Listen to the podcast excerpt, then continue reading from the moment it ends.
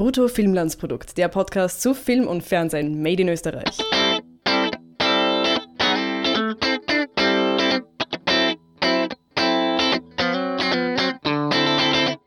Hallo Hannes. Hallo Harry. Schön, dass wir es mal wieder geschafft haben, gemeinsam einen Podcast zu machen. Ja, endlich mal wieder dieses Intro.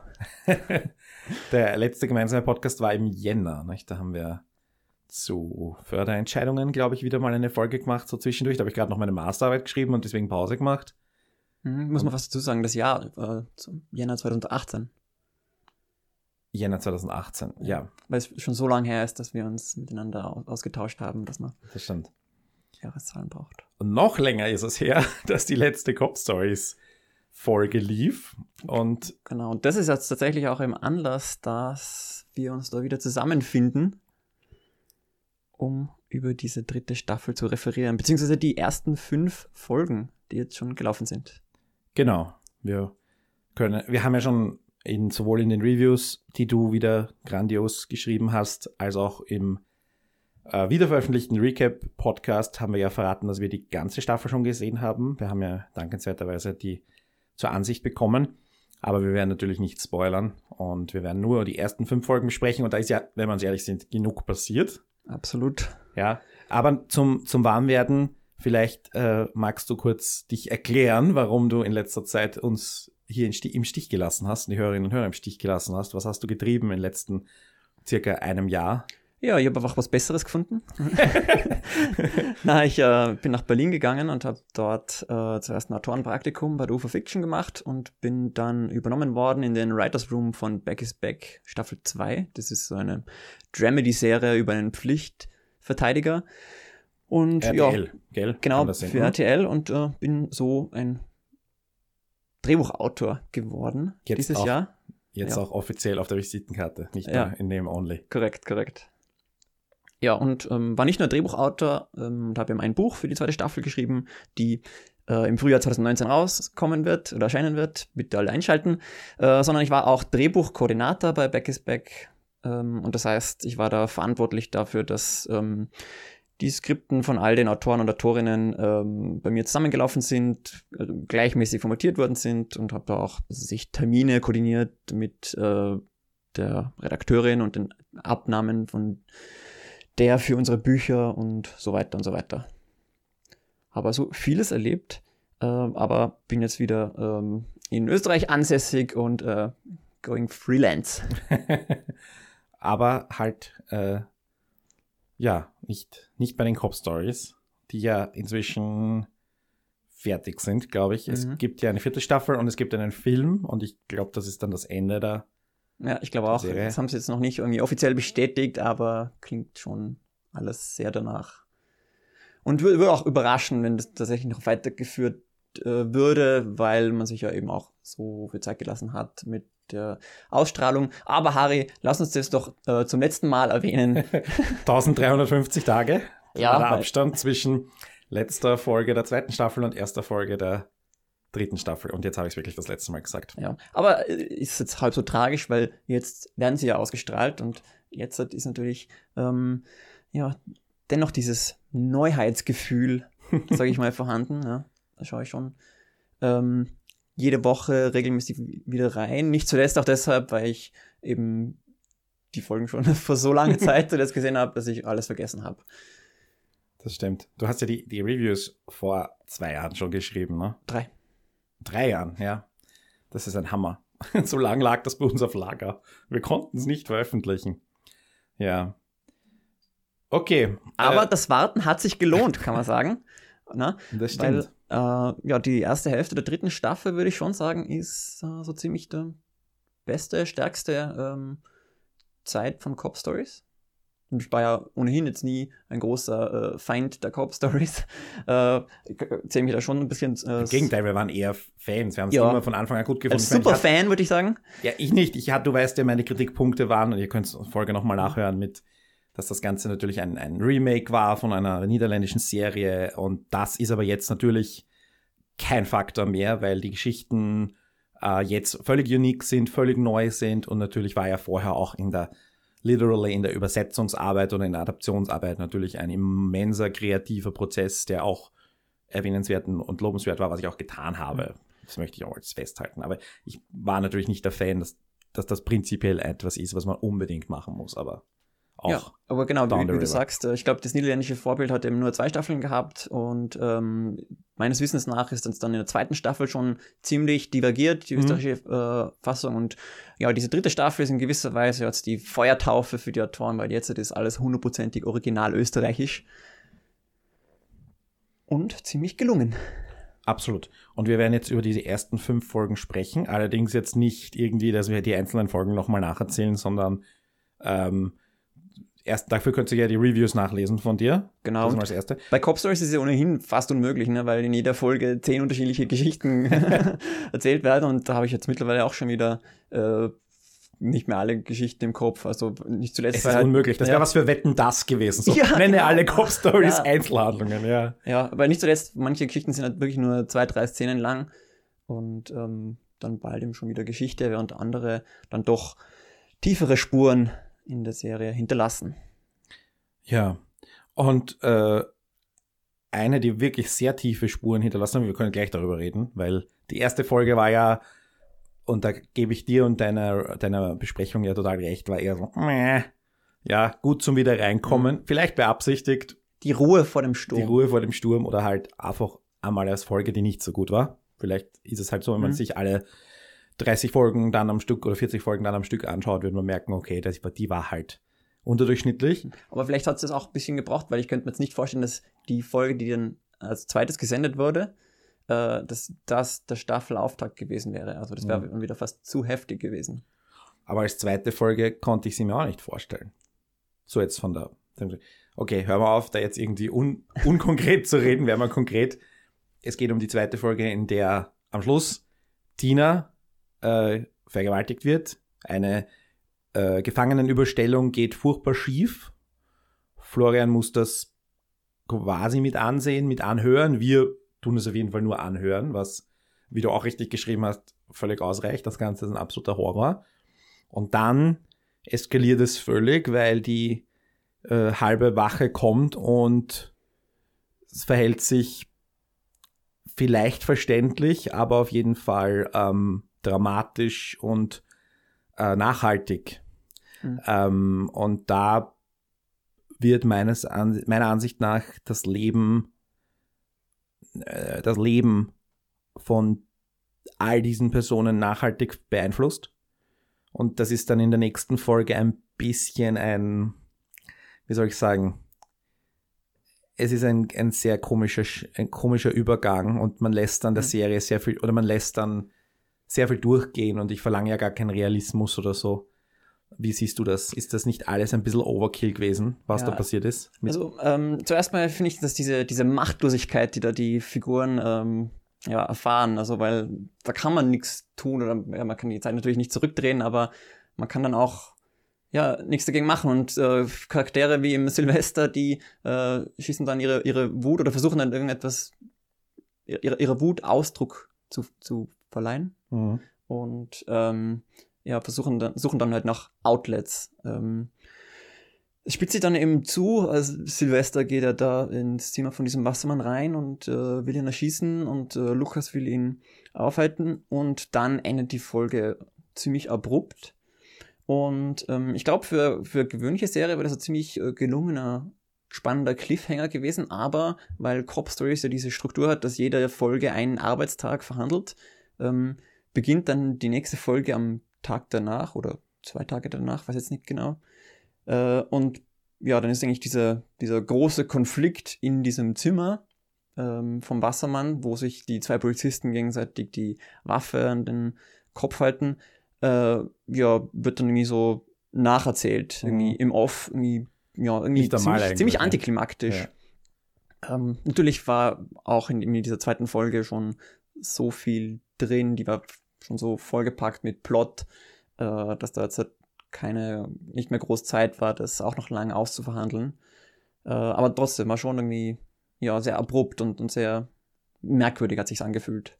In einer, in einer 80er oder 90er Jahre US-Serie hättest du das Bild, das dass sie haben, also die beiden stehen sich gegenüber mit gezogenen Waffen. Da hätte es so einen Abbruch gehabt und in der nächsten Folge, also es wäre halt so eine Highlight-Doppelfolge gewesen. Und wir hätten dann ähm, das Recap gegeben am Anfang, die, was bisher geschah und dann und and now the continuation oder sowas hätte dann irgendeine freundliche Stimme gesagt und du wärst genau in dem Bild wieder eingestiegen Mhm. und wenn du die Folgen äh, jetzt hintereinander auf Netflix gesehen hättest, hättest du gesehen, dass sie nicht mehr genau so stehen, weil sie einfach einen Drehtagende dazwischen hatten oder was auch immer und die Handlung da weitergeht und manchmal entwickelt sich daraus, dann kommt einer, der Bergfeld rein und sagt Waffen runter, was er ja in der Folge auch tut und sie nehmen es runter und sie, er haut beiden einmal am Schädel und die Situation ist gelöst Genau. was in, in US-Serien passiert wäre, oder es wäre was sehr Dramatisches passiert. Aber das ist hier eben nicht der Fall. Es ist, Bergfeld kommt rein, Waffen runter, Folge ist aus. Ähm, und am nächsten Tag müsste man sich eigentlich die Frage stellen, wie können Sylvester und Lukas jemals wieder zusammenarbeiten? Mhm. Beziehungsweise welcher Vorgesetzte würde sie jemals wieder miteinander arbeiten lassen? Und da brauchen wir jetzt gar nicht über persönliche Animositäten reden, die eh schon vorher da waren, dass eben Lukas ein bisschen der bürgerliche Snob ist, der gebildete und, und, und Sylvester ist halt der einfache Hackler, sagen wir es mal so, das ist jetzt ein uralt Konflikt, eigentlich schon irgendwie inhärent. Ich versuch, mach das jetzt absichtlich Mhm. so plakativ, aber du weißt, was ich meine. Und die, dass die beiden einfach nichts miteinander zu tun haben persönlich und auch Kriminalpolizist versus Streifenpolizist natürlich noch einmal eine gewisse Ebene zwischen ihnen steht. Wie Ja. sollen die jemals wieder zusammenarbeiten? Sollen die sich aus dem Weg gehen? Einer muss mindestens versetzt werden, ja. Ja, Cop Stories gibt sich da eh Mühe, das noch irgendwie halbwegs zu erklären. Und zwar, indem man ähm, den Figuren auch diese Zweifel in den, in den Mund, Mund gibt und, ähm, und äh, ja, Lukas eben das selber anspricht. Ja, äh, der gehört eigentlich irgendwie beurlaubt oder irgend sowas, sagt er. Ja. Ähm, aber dann kurioserweise, die anderen Kollegen sagen alle, dass Lukas. Leila sagt da- dann, du bist ein Arschloch. ja, So. also da muss ich ehrlich sagen, war ich total bei, bei Lukas. Ähm, ja, aber Silvester ist ja nicht der Einzige, der äh, da ein paar Freibriefe in, dieser, in diesen fünf Folgen bekommt, Das hagelt Freibriefe, ja. betrifft. Ge gehen wir die kurz durch, weil ähm, ich möchte dann eben eine größere Frage stellen an dich. Ähm, Roman verprügelt Wassermann, der eh schon angeschossen ist und nicht mehr weglaufen kann, was ihn mindestens eine Entlassung wahrscheinlich in den Knast bringen sollte. Also Naja. Roman sollte nicht mehr unter uns weilen. Also, sind. also meiner Meinung nach war da schon noch Gefahr im Verzug, du. Und deshalb habe ich das ja, Ja, so okay, da- dafür tragisch genommen. da haben wir jetzt nicht genug gesehen von der Szene, um es tatsächlich jetzt irgendwie, und ich meine, juristisch haben wir beide auch keine Ahnung, aber tat, ich, ich glaube schon, dass er Entlassung das absolute Minimum wäre, was du da, und wahrscheinlich sollte er ins, ver- verurteilt und ins Gefängnis dafür, für über, überbordende Ja. Polizeigewalt. Also, Ja, also mich hat überrascht, dass sie, objektiv- dass sie ihm, äh, dann nicht versucht haben, das irgendwie so mit Gefahr im Verzug zu argumentieren, Mhm. sondern das dann irgendwie Gut, ja auf eine andere Mhm. Weise gelöst haben. Aber ja, war schon berechtigt, dass da die Frau Dorfer ähm, Stammgast war bei der Kreitenkasse. die Dorfer, die Ja. von der Susi Stach gespielte ähm, Chefin von der Internen, oder? Dann, ähm, ich habe jetzt da, meine Reihenfolge ist irgendwie komplett willkürlich. Tina, braucht man nicht erklären, dass der nicht gut geht und die nicht mehr da, nicht geeignet ist, um sofort wieder in Dienst zu gehen wie alle anderen. Mhm.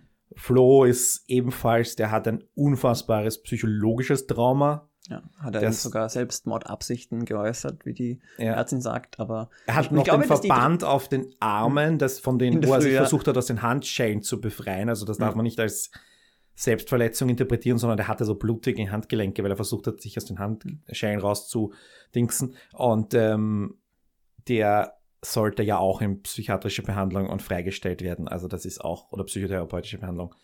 Ähm, Silvester ist zwar quasi nur sekundär geschädigt oder sekundär betroffen, aber trotzdem natürlich immens. Das ist die Frau, die er Mhm. liebt. Das ist sein bester Freund und der da auch betroffen ist, seine Kollegen. Also er ist, sollte theoretisch auch freigestellt sein. Ja, und das sind halt die Kollegen, die da ihn decken. Der, vor allem der Florian, der hat äh, das nicht weiter erzählt, aber kann man auch verstehen, weil, weil er ähm, also äh, einen ähnlichen Schmerz durchgemacht Mhm. hat. Jetzt nicht den gleichen, aber, aber weil sie da. Und dann hast du, dann hast du noch Matthias, den darf man auch nicht vergessen, der hat ähm, Wassermann angeschossen. Ich äh, wiederum weiß ich jetzt nicht allzu viel über die Praxis bei der Polizei. Was ich allerdings weiß, ist, dass Schusswaffeneinsatz etwas sehr Seltenes ist. Also mich würde wundern, wenn das in einer höheren dreistelligen Zahl vorkommt in der Stadt und zwar außerhalb der Vega. Ich meine, Vega vielleicht. Pro Jahr meinst du? Pro Jahr. Ähm, äh, Vega, andere Geschichte, aber ich meine, die sind nochmal speziell dafür ausgebildet, aber der normale durchschnittliche Streifenpolizist, wenn der einmal in 20 Jahren die Waffe zieht, ist das, glaube ich, statistisch haltbar. Und dann schießen und, und jemanden verletzen, also der sollte zumindest ein paar Tage freigestellt sein, um das irgendwie auch psychologisch und rechtlich zu überprüfen, ob das gerechtfertigt war. Also ist aber jetzt, sagen wir mal, das ist jetzt schon i-Tüpfelchen-Reiterei meinerseits, aber Tatsache Mhm. ist, dass eine weitere Figur, die nicht einen Tag oder zwei Tage oder eine Woche später im Dienst sein sollte. Und von den anderen, die natürlich auch sekundär oder tertiär Mhm. betroffen sind, reden wir gar nicht. Ähm, Ja, aber klar, also die Serie hat sich da jetzt in einem Dilemma befunden. Ne? Einerseits äh, müssten, müsste der, die halbe Belegschaft beurlaubt werden und äh, andererseits will die Serie natürlich ja äh, direkt da andocken und da jetzt nicht irgendwie sagen, okay, und die nächste Folge spielt drei Wochen später, wo halt die Wunden teilweise schon verheilt sind. Äh, das wäre was Neues gewesen, ne? ja, aber die, die Serie wird sich ja das zunutze machen, dass die Wunden noch frisch sind und dass die erst verheilen müssen. Mhm. Zum Beispiel eben indem äh, Flo das Gespräch mit Layla äh, sucht und findet. Ähm, und deshalb glaube ich, ja, dass das die klügste Entscheidung war von der Serie, da über diese, über das hinweg, hinwegzusehen, dass Mhm. ja, die, die ganze Mannschaft eigentlich mal Urlaub braucht. Urlaub, ja. Oder im Knast ist. Ja. Knast Ja, einen haben wir noch vergessen. Ich habe noch, achso, ja, Entschuldigung. Ja. Bergfeld. Bergfeld müsste ja auch äh, in den Urlaub geschickt werden. Weil er das unter den Tisch Teppich kehrt, dass die beiden. Nein, nein, Äh. äh, weil er ja ständig äh, Tabletten nimmt und offensichtlich da. Äh, Achso, ja, aber ich meine jetzt von dieser Situation so, aus. Ist ja von dieser Situation, er ist, okay, es wird ja eh hinterfragt, war es jetzt so gescheit, die kleine, zierliche äh, Tina mitzuschicken, war das so gescheit? Punkt eins. Mhm. Punkt zwei, ähm, er ist dann wahrscheinlich, wie gesagt, er ist derjenige, der Lukas und Silvester mit gezogener Waffe entdeckt. Er ist, greift zwar ein, weil ge echte Gefahr im Verzug ist, aber das sollte ja theoretisch auch, ich meine, die Dorfer müsste dann gleich um die Ecke luken und müsste das sehen und sagen, äh, Leute, ihr gibt's mir jetzt mal alle eure Waffen. ja, wenn die wüssten, Und- was da abgeht. Also, ja, das ist, ähm, aber über Bergfeld reden wir dann bitte noch extra, weil der ist ja sowieso mein Mhm. absoluter Liebling. Ähm, meine Frage an dich ist, zwei, zwei Fragen. Erste Frage, ist das nicht dramaturgisch einfach ein absoluter Overkill, so viele Figuren in potenziell solche lebensverändernden Situationen zu lassen? Du hättest Matthias nicht schießen lassen müssen, du hättest Roman nicht ihn verprügeln lassen müssen, vor allem weil das ziemlich out of character ist für Roman. Du hättest ähm, äh, du hättest nicht sie das sein lassen müssen, die in einer Beziehung mit einem anderen ist, wobei natürlich wir hier davon ausgehen müssen oder vielleicht davon ausgehen können, ich weiß es ja noch nicht, Hm, ob die Cornelia Ivanka nicht eventuell einfach die Serie verlassen wollte. ja. Und dann ist das natürlich eine sehr gute Lösung für sie. Aber ähm, das sind alles so Dinge, wo man sagt, da haben sie sich unter all den Variablen, die sie hätten, oder all den Entscheidungen, die sie hätten treffen können, bin ich mir nicht sicher, ob sie das richtige Variablenset getroffen haben und ähm, ob das nicht ein absoluter dramaturgischer Overkill ist, wenn du potenziell alle Figuren solchen Veränderungen aussetzt und so viele Figuren auf einmal. Was, Hm. was sagst du mir da als Antwort darauf, als Hm. Dramaturgie-Experte? Finde ich nicht. Also ich finde, dass, dass, dass gerade die, die große Stärke ist von Cop Stories, dass ja so viele äh, Figuren haben und die sie Mhm. auch immer wieder in jeder Folge also sehr stark vernetzt, also agieren lassen. Ähm, und ja, wenn dann ein Ereignis eben gleich bei so vielen Figuren etwas äh, auslöst, was Emotionales, dann finde ich das einfach ja ganz große äh, Serienkunst. Und dann finde ich, äh, ist es absolut eine kluge Entscheidung, dass man das so, so in so einen Vorfall wie im Tinas Vergewaltigung äh, so, so weit wie möglich auslotet bei, und schaut, bei wie vielen Figuren man da eben emotional was herausholen kann. Hm. Und ähm, zum Beispiel, was, was äh, Roman betrifft, ja, also dessen Character Arc ist ja der, der Gestalt, dass er, nachdem er in der ersten Staffel angeschossen wurde, ähm, hat er sich in der zweiten Staffel schwer getan, quasi ist, ist er noch für den Polizistenjob geeignet, weil er, weil er irgendwie in einer großen Gefahrensituation mal äh, nicht den, den entscheidenden Schritt machen konnte. Und äh, jetzt ist es so, quasi, dass genau ins Gegenteil gekippt ist, dass er, dass er dann äh, ja irgendwie die Kontrolle über sich verloren hat und, und äh, viel zu sehr agiert hat. Ähm, so dass es aber trotzdem noch ihn beschäftigt, bin ich, tauge ich überhaupt als mhm. Polizist? Ähm, du, wir haben, als wir es vorhin besprochen haben, äh, hast du mir gesagt, dass du die, die Szenen, wo, wo Roman im Büro ist und, und irgendwie, also recht heiter versucht, eben diese, diese, die verrückten äh, Leute, die irgendwelche äh, vermissten Fälle oder irgendwelche Streitereien herantragen, dass der eine gute Art hat, mit denen umzugehen. Äh, und dass, dass das irgendwie also für uns unterhaltsam ist, für uns äh, als Publikum, mhm. aber auch, dass es für ihn als Charakter gut passt. Ähm, und dass er eben immer, wenn er im Außendienst ist, dass er da häufig versagt. Ja, und insofern hat ihm äh, die, die Tinas Vergewaltigung, diese, diese ganze Event äh, auch was für ihn ausgelöst, also in seiner in persönlichen Entwicklung. Und ähm, dass, dass Cop Stories ihm diese Entwicklungen äh, in dieser, dieser Vielfalt, in dieser, dieser Quantität machen kann. Äh, ja, darum zählt Cop Stories für mich äh, zu einem meiner derzeitigen Liebes Lieblingsserien. Okay, zweite Frage. Äh, das haben wir ganz am Anfang schon angesprochen. Du hast gesagt, das wäre keine gute erste Folge gewesen. Ich würde behaupten, das ist auch keine gute zweite Folge, weil es halt doch extrem heftig ist. Auch hier wieder gilt natürlich, wahrscheinlich hat Cornelia Ivankan, ich hoffe, man spricht sie Ivankan aus oder Ivanzan, ich weiß es nicht, ähm, wahrscheinlich irgendwie zugesagt, theoretisiere ich jetzt mal, ich weiß es wirklich nicht, ähm, lasst mich raus aus der Serie und ich gebe euch noch, weiß nicht, zwei, drei, vier, fünf, sechs, eine definierte Anzahl an Folgen oder eine definierte Anzahl an Drehtagen, mhm. wahrscheinlich, die sie dann aufteilen auf wer weiß wie viele Folgen. Ähm, die ist es eine gute zweite Folge? Wäre das nicht eher ein Staffelfinale gewesen, wert gewesen, allein von der Implikation? Und weil du gesagt hast, du könntest dir nicht vorstellen, dass sie mittendrin einen großen Zeitsprung von drei Wochen machen, mhm. was ich mir persönlich stilistisch schon vorstellen kann, weil ich würde argumentieren, dass zwischen Folge 3 und Folge 4 mehr als eine Woche vergangen ist. Würde ich argumentieren. Vielleicht sogar länger.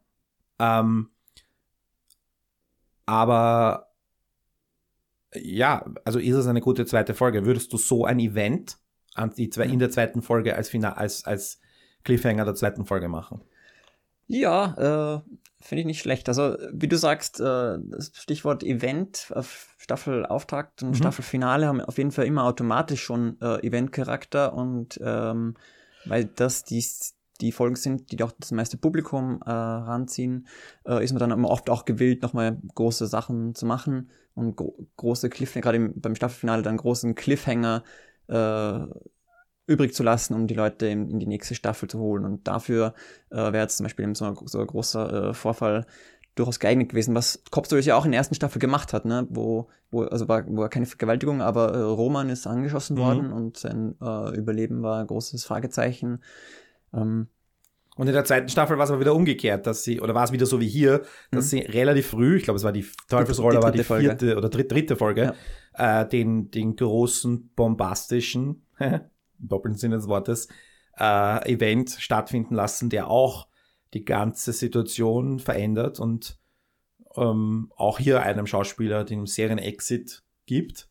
Und die, die Situation auf der Wache, die ja jetzt erst quasi ähm, können wir eigentlich Altern vergessen oder wir können ihn zumindest in die in unsere Erinnerung in ein Regal stellen. Und das sieht man ja auch irgendwie. Ichi kommt, bezieht seinen Schreibtisch in dieser, mhm. in diesen ersten Folgen und ähm, da steht dann das Bild und diese ein paar Nippes-Teile von, von Altern noch herum und Lela ist da sehr protektiv, aber das spielt dann danach keine Rolle mehr und Altern ist jetzt endgültig zehn Folgen später äh, verabschiedet. Genau, auch seine Storyline mit Dogan und so weiter. Also ist, das, ist ja schon das, länger vorbei. Genau, ja. das Wort Dogan fällt auch gar nicht mehr. Ähm, obwohl er quasi die zweite Staffel geändert hat mit irgendwie, wer hat Dogan umgebracht. Ähm, und das ist jetzt gar nicht mehr aufgegriffen worden. Aber jetzt mal kurz vom Thema ab, abgeschwiffen. Und zwar, ähm, ich finde, dass so ein, so ein Event, eine Eventfolge, sag ich jetzt mal, ähm, auch wenn es ein bisschen zynisch klingt, ne? Ja, ja, klar. Ähm, dass das auf jeden Fall dazu beiträgt, dass Corp Stories unvorhersehbar bleibt. Ne? Weil, äh, wenn es jetzt eine Serie einmal macht, dann kann man sich nie sicher sein, ob, ob sie das nicht weiterhin äh, oder auch in, was weiß ich, dann Folge 6 oder so erneut macht oder dergleichen. Ähm, ja, und wenn Crop Stories so viel Material hat, ne, dass sie äh, eben auch schon unter der Staffel Mhm. ähm, so ein, eine Eventfolge ähm, machen, dann äh, ja, können sie das gerne machen. Gut, dann, äh, dann reden wir noch kurz über Tina und Silvester. Ja, ach Mann, ich bin ja, ich bin ja ein Zuschauer, der sehr gern schippt. Ne? Ich bin schon sehr gern Liebesgeschichten und so. Und ähm, darauf hätte ich mich schon sehr gefreut gehabt, dass da irgendwie, ach, weil die sind ja so schön unterschiedlich und es gab so schöne Streitereien und Reibereien und so. Und äh, das Sie sind ja noch nicht, in, in der ersten Folge sind sie mir schon wieder auf die Nerven gegangen. Ach, na, du hast da kein Herz. ja, das, das, ist, Nein. das ist well established hier im Podcast. Nein, nein, ähm, aber, aber das hat es dann natürlich nochmal also unerwarteter und tragischer gemacht. Also ja, generell unglaublich Ja. tragisch und schwierig zu schauen, schwierig zu schauen. Also auch eine Folge, die man dann gerne, ungern, ungern äh, nochmal schaut. Obwohl, obwohl sie sehr gut war, ja. finde ich. Obwohl es fast nötig ist, nicht, weil so viel, zu, so viel passiert und äh, ich glaube, die, die Reaktionen auf der, ich meine, man muss immer ein bisschen, muss immer ein bisschen vorsichtig sein mit was die Leute auf Facebook posten, aber die Reaktionen auf der Cop Stories Seite haben auch, glaube ich, eine deutliche Sprache gesprochen. Das hat schon, positiv. hat, und na, vor allem wirkungsvoll. Es hat etwas ausgelöst. Mhm. Also, ähm, da, da, da, das funktioniert. Das war ein Erfolg auf ganzer Länge. Auch hier wieder ein bisschen zynisch, aber tatsächlich. Mhm. Ähm, und ist halt schade, dass das dann doch, also ich meine, die Serie wird schon gut geschaut, aber dann halt doch ähm, nicht, nicht in der kritischen Masse, dass eben der ORF sie nicht so geschissen behandeln würde in, mit seiner Sendeplanung. Also, Ja, ja, Harit. Ah.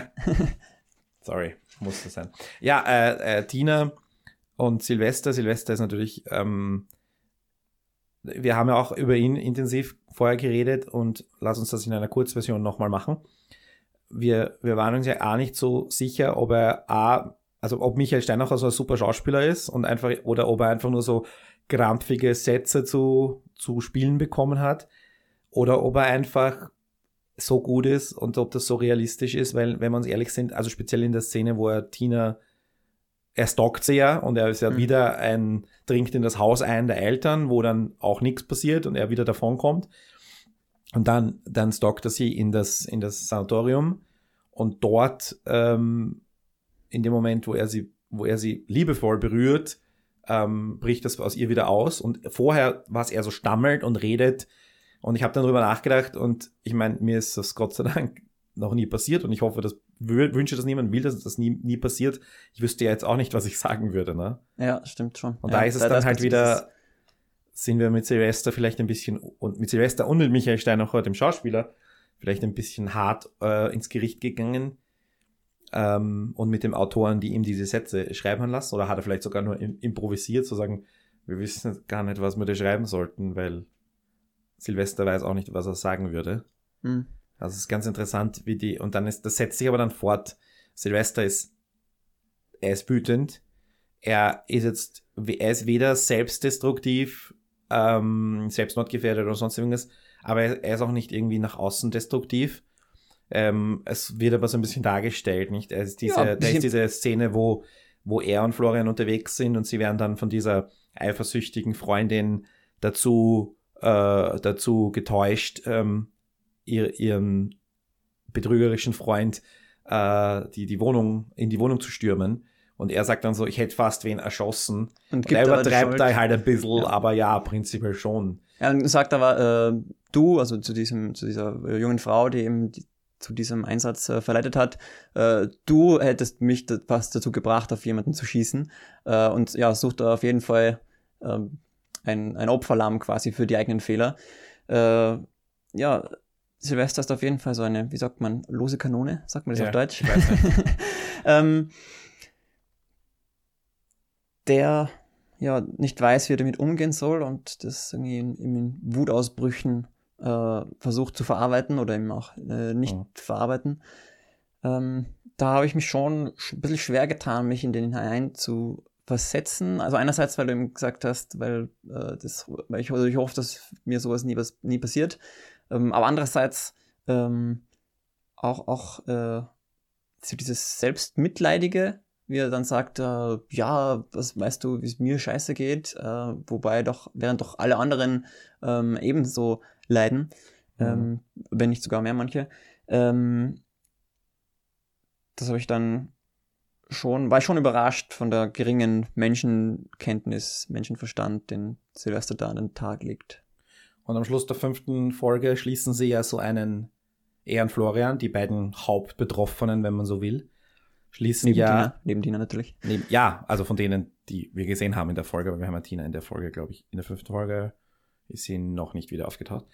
Ähm, die beiden schließen einen Pakt, da haben wir auch ein bisschen drüber diskutiert, weil ich persönlich fand das ein bisschen ein, auch hier wieder der englische Begriff, ein Cop-Out, ein bisschen ein, eine, eine, Cop-Out. eine, eine äh, schnelle Lösung für ein dramaturgisches Problem.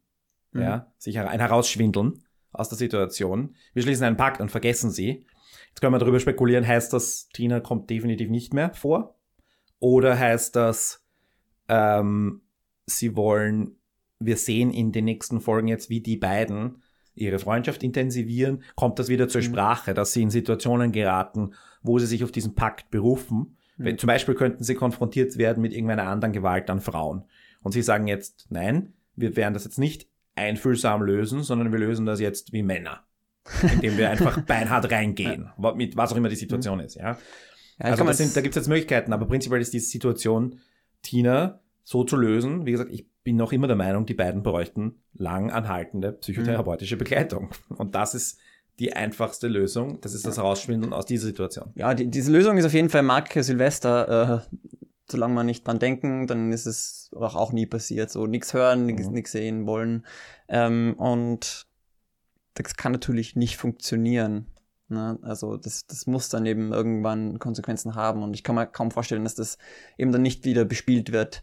Äh, also dass das, dass sich beide an den Pakt halten würden und dass da, dass es ja funktioniert, dass sie versuchen, es zu vergessen, weil man kann es nicht vergessen. Genau wie die Lela es ja auch gesagt hat im Gespräch zum, zum Florian, ähm, dass es halt irgendwie Teil von dir wird. Du musst halt irgendwie eine, eine Weise finden, wie du damit äh, zurechtkommen kannst. Und manchmal tut es noch weh, aber ja, man kann es nicht einfach aus der Welt äh, sich wünschen.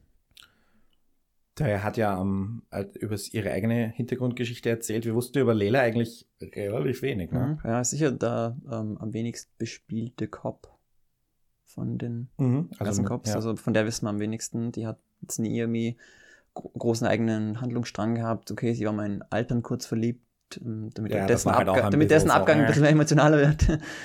Aber sonst wissen wir jetzt auch, bis haben wir bis vor kurzem nicht viel über sie gewusst. Wir wissen ja, ich meine, erwähnt sie ein Land oder so? Kann man sie überhaupt geografisch, also ihre Herkunft irgendwie zuordnen?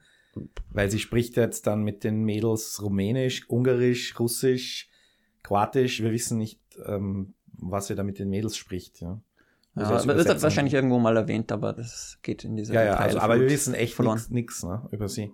Außer dieses eine grausame Detail aus ihrer, aus ihrer ähm, Kindheit. Bosnien wahrscheinlich. Mhm. Bosnienkrieg oder sowas, ja. Okay. Ähm, dann, was möchtest du als nächstes ansprechen von unseren vielen, vielen Themen? Wir könnten, glaube ich, noch fünf Stunden, wir könnten länger über die Folgen reden, als sie dauern. Werden wir natürlich nicht. Wir werden schauen, dass das hier im Rahmen bleibt. Aber Ja, äh, bei Cop Stories bietet sich ja an, äh, eben nicht so über gewisse Handlungsstränge oder so zu sprechen, sondern mehr über Figuren, ähm, weil halt Mhm. jede, jeder Hauptcharakter hat halt einen eigenen Handlungsstrang. Ähm, und es gibt neue Antagonisten Hui. in dieser dritten Staffel, beziehungsweise haben die eine neue Präsenz. Ne? Ähm, es war ja so in der zweiten Staffel, ähm, dass Dogan war zunächst noch irgendwie der Hauptantagonist, der in der ersten Staffel ja auch in jeder Folge äh, vorkam, im Gegensatz irgendwie zu jeglichen anderen ähm, Mhm. Handlungssträngen. Und in der zweiten Staffel, nach Alterns Abgang, hat man den mal länger nicht mehr gesehen und den dann zum Schluss nur noch in Folge 10 tot vorgefunden. Ähm, und diese, diese Phase in der zweiten Hälfte der zweiten Staffel von Cop Stories war eine relativ, jetzt nicht orientierungslose, aber bin ich schon, da hat irgendwie so der große Drang, die Geschichte weiter zu erzählen, irgendwie gefehlt. Oder äh, mir hat das auf jeden Fall gefehlt. So dieser große, ich muss unbedingt weiterschauen. Mhm. und dass eine größere Geschichte erzählt wird. Und ähm, zudem ist man jetzt auf jeden Fall wieder zurückgekehrt in der dritten Staffel, was ich äh, sehr, sehr toll finde äh, und sehr, sehr wichtig für so eine Serie, die eben so viele unterschiedlichen Handlungsstränge verwendet und äh, Zopfdramaturgie verwendet. Das heißt, irgendwie Geschichten wie zum Beispiel ähm, die Geschichte von äh, Roman und Matthias, die äh, derzeit auf sehr engem Raume leben, ähm, dass die halt immer nur sehr sporadisch weitergetrieben wird. Aber im Gegensatz dazu äh, gibt es in der dritten Geschichte wieder so eine Hauptgeschichte, äh, die eben Ivetta ist, diese äh, Frau aus, her? Äh, Rumänien. Genau. Ah, die am, in der ersten Folge bei dieser Liveball-Autokontrolle aus dem Auto springt, äh, vom, vom Pepe, dem Genau. Buckel von Berischer, Und- wie der und, äh, so schön sagt. Ja, offensichtlich gibt es da äh, jede Menge unterschiedliche Parteien nach dieser Frau hinterher, im Berischer, ähm, Obradovic und halt die Polizei. Genau. Sie, und wir sehen sie ja auch gleich mit Ichi in Kontakt treten. Sie sieht ihn, dass er ein, ein äh, verkabelt ist. Mhm. Da wissen wir jetzt dann, okay, das ist wohl ein Polizist oder ein verdeckter Ermittler. Da wissen wir ja noch gar nicht, dass er dann nachher der, der neue, der neue altern wird. Genau. Nein, der neue, der neue Krimineser.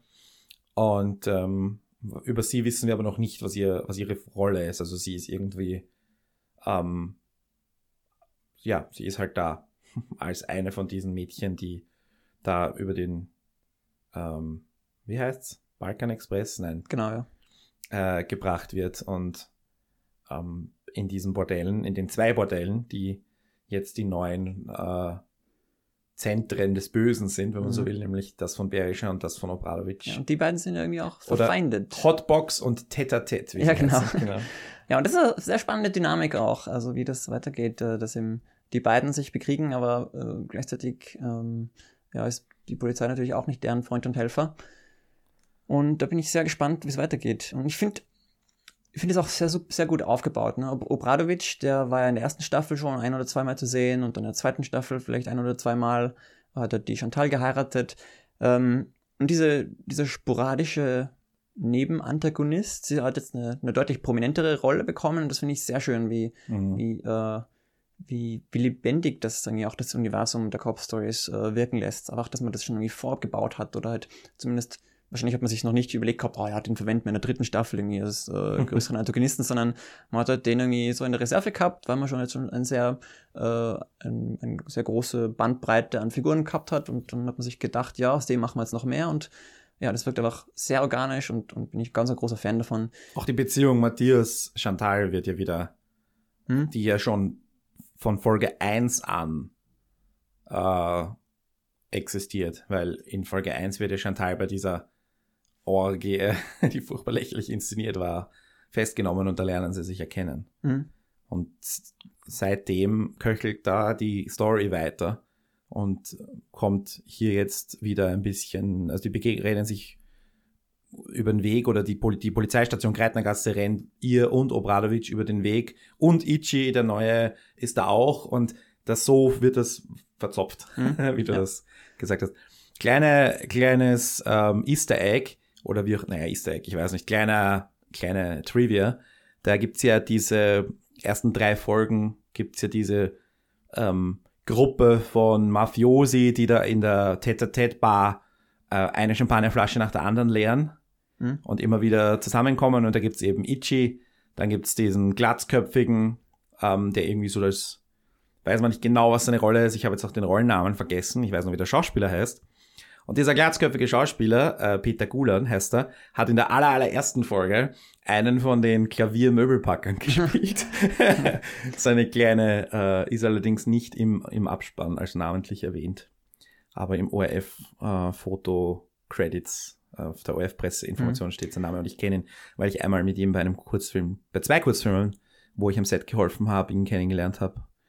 Toller Schauspieler, aber halt kein, kein Star, aber toller Ja, Schauspieler. also überrascht mich nicht, weil äh, Cop Stories hat, verwendet ja eine, wirklich eine unglaubliche Anzahl an äh, Gastrollen in jeder Folge, weil es halt sieben Fälle jedes Mal gibt und in jedem Fall gibt es halt irgendwie drei Figuren oder so und ja, deshalb gibt es unglaublich viele äh, Sprechrollen und das haben sie halt auch schon fast alle österreichischen Schauspieler durch und jetzt müssen sie halt wieder neu anfangen. Stimmt, das ist da bin wirklich. ich gespannt, ob es äh, bei der vierten Staffel, ob es dann noch Leute gibt oder Schauspieler, wo du denkst, ah, den, den hatten sie noch gar nicht interessant. Weil zum Beispiel jetzt ähm, in der dritten Staffel äh, Hilde Dalek zum Beispiel, ne, bekanntes Gesicht von den Vorstadtweibern, denkt man sich auch, ach, hatten die. Aber die war erst, die, die, damals war sie noch nicht bei den Vorstadtweibern, Ja, weil es ja. die Vorstadtweiber noch gar nicht gab, als die Staffel gedreht wurde. so herum muss das halt immer mitdenken. Ähm, ja, und vielleicht wird es dann halt irgendwann, ich meine, für mich, du weißt ja, wie ich bin, ich merke mir Gesichter, ich merke mir Stimmen, Namen dazu, manchmal nicht unbedingt, aber ich bin da ja, für mich ist das ja extrem. Jedes, jede Folge kommen zehn Leute, wo ich mir woher kenne ich den, woher kenne ich den, woher kenne ich Der Bombenentschärfer, nicht, spielt einen, einen Polizisten in Braunschlag, einen, wo er alle acht Folgen vorkommt. Ich meine, der hat diesen, diesen Leberfleck auf der Stirn, diesen markanten, ne? Also zum Beispiel, das ist mir eingefallen, oder ähm, der, der, der, auch in der, in der Szene mit, dem, mit der Bombe, der, einer von den beiden Gartenbesitzern ist, ein, ist der Markus Schleinzer, ein Regisseur und äh, Castingdirektor, der auch demnächst auch wieder einen Kinofilm rausbringt. Also es sind lauter so äh, Mittel und, und, und also bekannte Schauspieler, bekannte österreichische Filmschaffende im allgemeinen Sinn. Und ich meine, würde mich nicht wundern, wenn jetzt irgendwie im Weihnachtsfilm noch die Ursula Strauß vorbeispaziert oder sowas. Ja, das wäre. Ja, die hatten es noch gar nicht, gell? Stimmt. Naja, da geht's jetzt auch um, was kostet der Drehtag mit ihr. da bin ich mir sicher, dass sie in, äh, eher, eher in der oberen 1% der österreichischen Mhm. Schauspieler ist. Aber Na, aber wo wir gerade dabei sind, Schauspieler, die, äh, da gibt's ja zum Beispiel die, weil du gesagt hast, Roman und Romans Privatleben, da ist ja Bettina, die wir irgendwann mal als, ähm, da gab's einen Fall, ich weiß allerdings nicht mehr, was der Fall war, und dann haben sie sich ineinander verliebt und sind zusammengezogen und da war ja- Zusammen, zusammen bei Matthias eingezogen. genau, wo die, wo ja Roman sich auch von der Mutter emanzipiert hat. Und jetzt taucht Bettina immer nur in der Schlussmontage auf. Man hat tatsächlich noch keinen äh, einzigen Satz gehabt, sondern ist halt ja, Stammgast in der Schlussmontage. Genau. Auch die, glaube ich, Gloria Michaelis, na, die ist jetzt einmal kurz äh, in der Szene tatsächlich auch zum Sprechen gekommen, aber also die ist ja eigentlich mit dem Eberts zusammen, oder? Oder Die Psychiaterin, ja, genau. die ihn von seinem Rassismus geheilt hat. Mhm. Stimmt. Ja, oder sind sie zusammen? Also das ist ja Gute das, Frage. So- so ein bisschen Fragezeichen dazwischen. Ähm, ja, und manche, äh, für manche Geschichten bleibt dann überhaupt gar keine Zeit mehr. Äh, zum Beispiel Florian, Flo hat ja in der zweiten Staffel äh, einen Sorgerechtsstreit gehabt über seine Tochter Emma mit seiner Ex-Frau. Mhm. Ähm, und das wurde jetzt in der ersten Folge in der Schlussmontage in einer kurz, Kürzeszene abgehandelt. Ähm, da, kommt, da, kommt ein Brief, da kommt ein Brief und sagt irgendwie, äh, ja, muss da irgendwie wirklich fast freeze-framen, um das mitzukriegen. Äh, und im Brief steht halt irgendwie, äh, was weiß ich, weiß ich auch nicht mehr genau, also dass es sich erledigt hat und äh, er, er, er lacht vor Freude und äh, that's it. So, Und die- wir sehen Emma, Handlungsstrang- Emma ist nicht mehr da. Ja, wir wissen es Ja, nicht. dieser Handlungsstrang abgeschlossen, derweil. Ähm, sag du noch Themen. Ich habe noch, aber ich habe eh schon so viele Themen irgendwie Ja. in den Raum geworfen. Was hast du noch Ich möchte noch mal Liste? kurz auf den Berescher zurückkommen. Oh ja, Berescher gespielt beste Frisur. von, Beste ja, Frisur. Beste Hemden, auch eindeutig. Eindeutig. Ähm, gespielt vom Obonia, super interessanter Charakter, super gespielt. Äh, aber ich finde auch fast ein bisschen grenzwertig dargestellt. Also die Sache ist nämlich die, ich glaube nämlich schon, dass es Menschen gibt, die so sind. Ich habe aber, Zuhälter, meinst du? Ja. ja, aber also die auch wirklich so mit Frauen umgehen. ne? Also der, der Watschzieher und Nein, ganz sicher. Also ich meine, ich, Mhm. ich als jemand, der halt regelmäßig irgendwie Sozialreportagen liest und sieht, habe ich schon das Gefühl, dass das sehr etabliert ist, dass man sich so die seine Ware, muss man sagen, seine die die Angestellten bestenfalls so gefügig macht mit Gewalt, mit Passabnehmen, mit äh, Irrationalität und Wechsel zwischen Zuneigung und ähm, Gewalt. Mhm. Ist ja auch etwas, was du in, in David Simons The Deuce, um mal eine richtig gute Serie, wo es auch sehr viel um Prostitution geht, da ist es genau das Gleiche, ja. Und die spielt halt in den 80ern.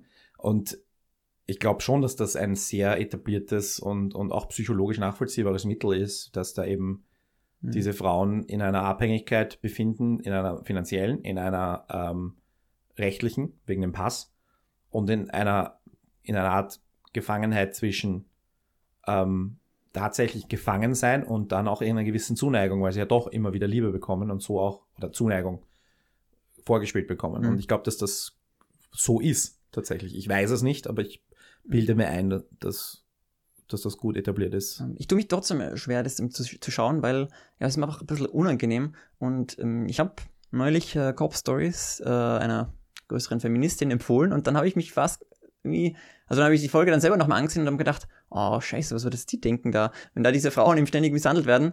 Ähm, und klar, die Serie ist, also sie, sie spricht es nicht aus, dass irgendwie, also kein Zustand sein darf und so, aber, aber ist ja, ist ja, braucht es auch nicht. Also so muss man jetzt auch mit den Zuschauern nicht mit, mit, äh, mit dem Löffel füttern. Äh, aber trotzdem, es ist einfach irgendwie unangenehm, diesen Sexismus beizuwohnen. Und äh, da, da wünschte ich, dass Cop Stories da ein bisschen zurückrudern würde. Ich weiß nicht, das, Hm. es, es, es fühlt sich unangenehm an. Ob, Naja, obwohl, ich, ja. obwohl ich gleichzeitig äh, Obonias irgendwie Performance ähm, zelebriere, ja. Aber es ist, Cop Stories ist keine, keine gute Laune-Serie. Und jetzt erst recht nicht mehr. Mhm. Ja. Also ich meine, spätestens eben mit dem, mit dem, worum man angeschossen wurde, wurde quasi der lustigste angeschossen wurde, war es damit vorbei. Und das war Ende der ersten Staffel, das war 15 Folgen ago, ja. Also, ja, Cop Stories ist keine Happy Peppy Serie und auch keine 0815 Krimi-Serie. Das ist eindeutig. ist ist ja auch ein Drama, ne? Also, Genau. Und das, ja, ist halt auch wieder mal gut. Mag, mag vielleicht auch wieder dazu beitragen, dass die Serie halt vielleicht nicht so gut funktioniert wie Soko, die Sokos oder also publikumstechnisch meinst du? publikumstechnisch. Ja, ja, ja, publikumstechnisch, natürlich. Ja.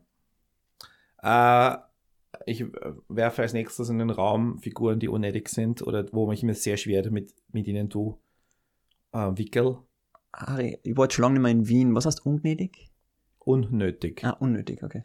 Ähm, ich habe es hier sogar literally stehen. Unnötiger Wickel. Steht hier auf meinem Notizzettel. Äh, der ist ja, ich habe ja, glaube ich, immer so Wickel ex machina gesagt.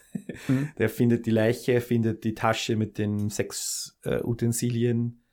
Ähm, ist da jetzt irgendwie das Einzige, was jetzt am Schluss ein bisschen passiert, er wird, ähm, Lukas ist ja einmal böse zu ihm, äh, weil er ja seine verdeckte Ermittlung, wo er genau vom Lokalpark, ja, sie fährt super verdeckt, super Lukas.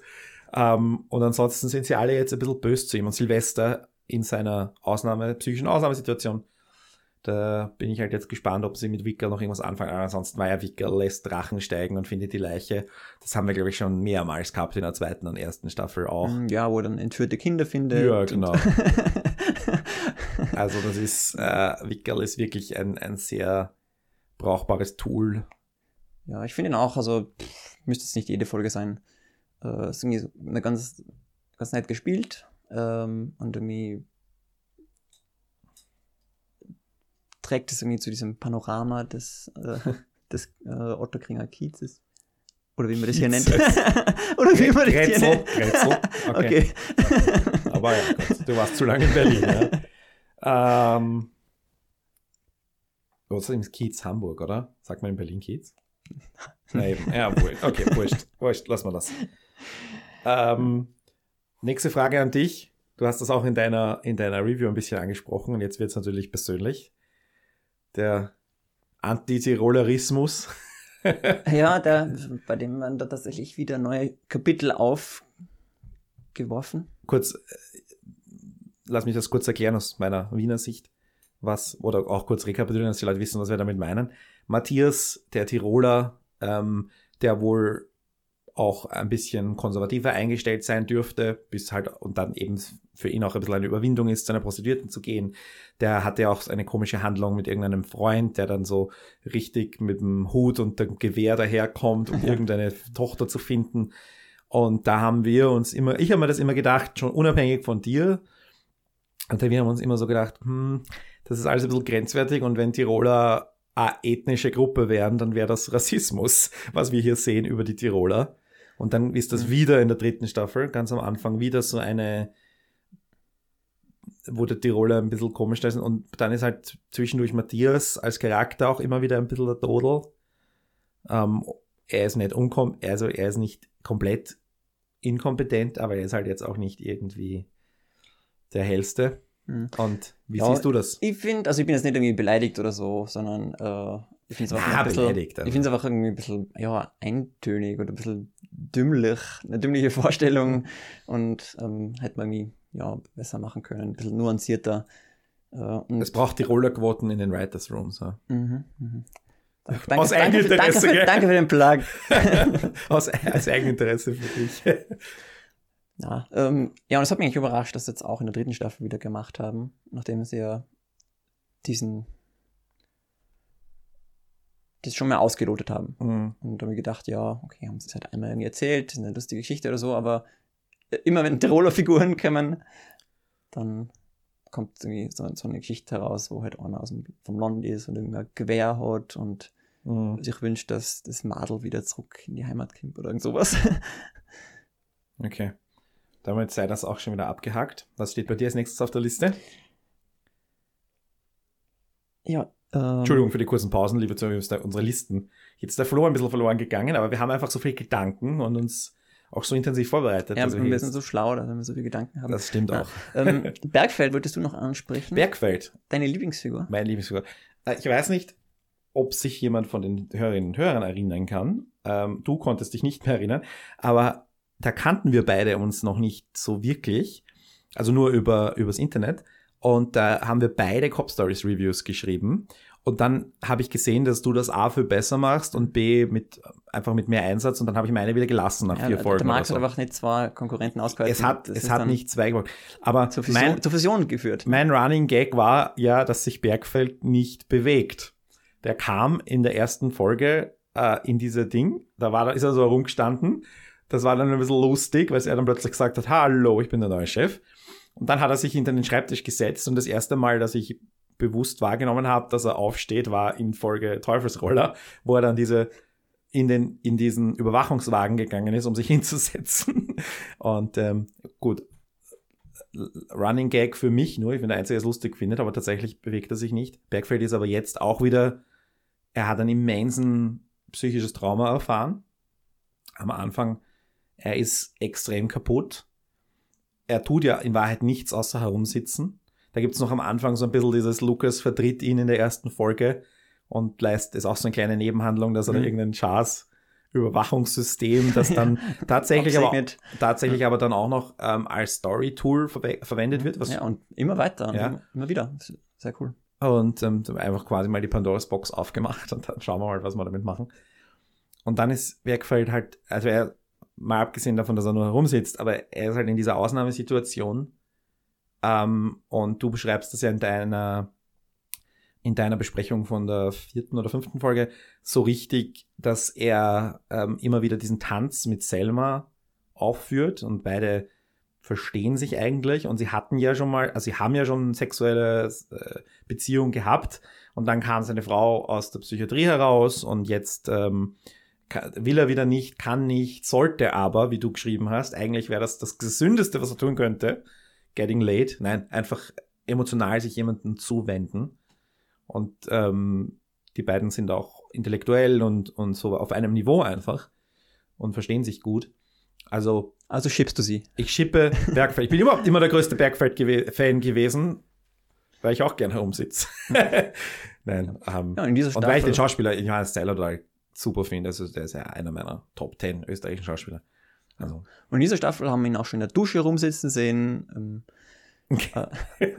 aber, aber dann ist er auch aktiv geworden, als er ähm, den Lukas kurz besucht hat bei der Bombenentschärfung. Mhm. Nicht, dass er da irgendwie was gemacht hat, aber da sieht man, er ist auch mobil. Da war ein Moment, ich weiß jetzt nicht, ob ich das kurz erklären kann, wie, wie gut ich den fand, aber da gab's ja der lustige Bombenentschärfer, der so mit Lukas so aggressiv flirtet und dann ist dieses Gruppenfoto und er greift ihm auf den Hintern und Lukas ist gerade irgendwie total verstört aus von dieser Situation und dann kommt Bergfeld und greift ihm auf die Schulter und da ist so ein, da ist auch so ein, ein Action-Schnitt, wie sich Lukas umdreht und dann erkennt er, wer das ist und Bergfeld sagt auch sofort, hey, schön, dass du noch in einem Stück bist oder so, sinngemäß. Und das war brillant, fand ich. Einfach wie Lukas, wie Lukas da gerade echt nicht weiß, was ihm geschieht, wie ihm geschieht, wie er sich verhalten soll. Ähm, und natürlich auch in Mhm. einer psychischen Ausnahmesituation. Überhaupt Alle sind in psychischen Ausnahmesituationen die Ja, ganze bei, Zeit. in der dritten Staffel da ist Das Drama auf der auf 10 aufgedreht. Aber da fand ich, ich fand diesen Moment, diesen, der ist gerade berührt worden und kennt sich mit der Berührung auf dem Hintern nicht aus und dann kommt jemand und greift ihm auf die Schulter. Hm? Und das war ein super Moment. Ähm, weiß nicht, ob, wahrscheinlich war es Zufall. Ich glaube nicht, dass das geplant war. Aber das hat Mhm. total, das hat mich diese Sekunde, hat mich, äh, geht's nochmal zurück und schaut euch die Folge nochmal an. Hier- diese Sekunde hat mich, ähm, wow, wow, Wahnsinn.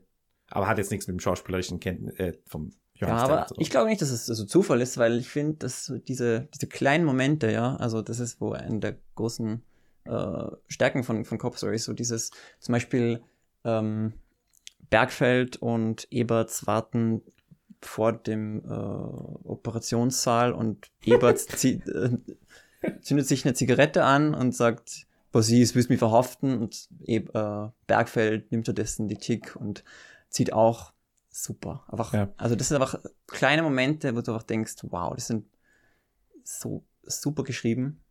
wenn du das, wenn du die Serie nicht 2015, äh, die Staffel nicht 2015 gedreht worden wäre, sondern 2018, hättest du ja wahrscheinlich irgendwelche, hättest du jetzt Eberts rausschmeißen müssen. Unter all den Leuten, die hätten feuer, gefeuert werden müssen, wäre das Eberts erwischt, weil er den, das politisch ko- unkorrekteste begangen hat, innen zu rauchen.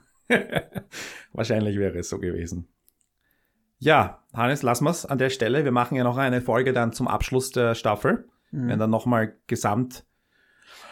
Ich schaue optimistisch in die zweite Hälfte. Nicht nur, weil ich sie schon gesehen habe, sondern auch, weil einfach der, die erste Hälfte Super war. ein Versprechen war und hoffentlich wird das eingelöst.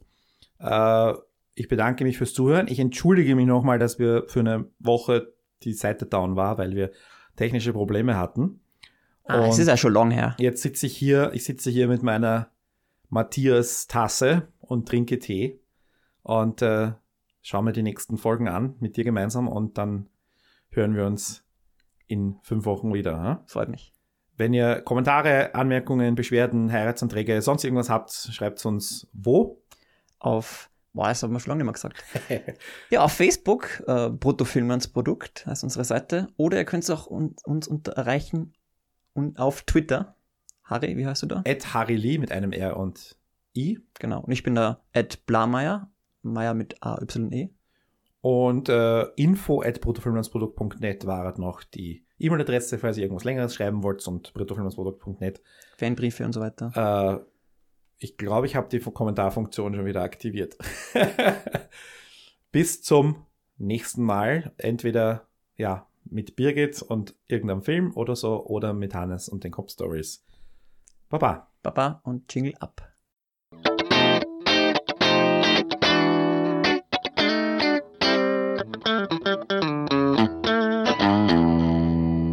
bruttofilmlandsprodukt.net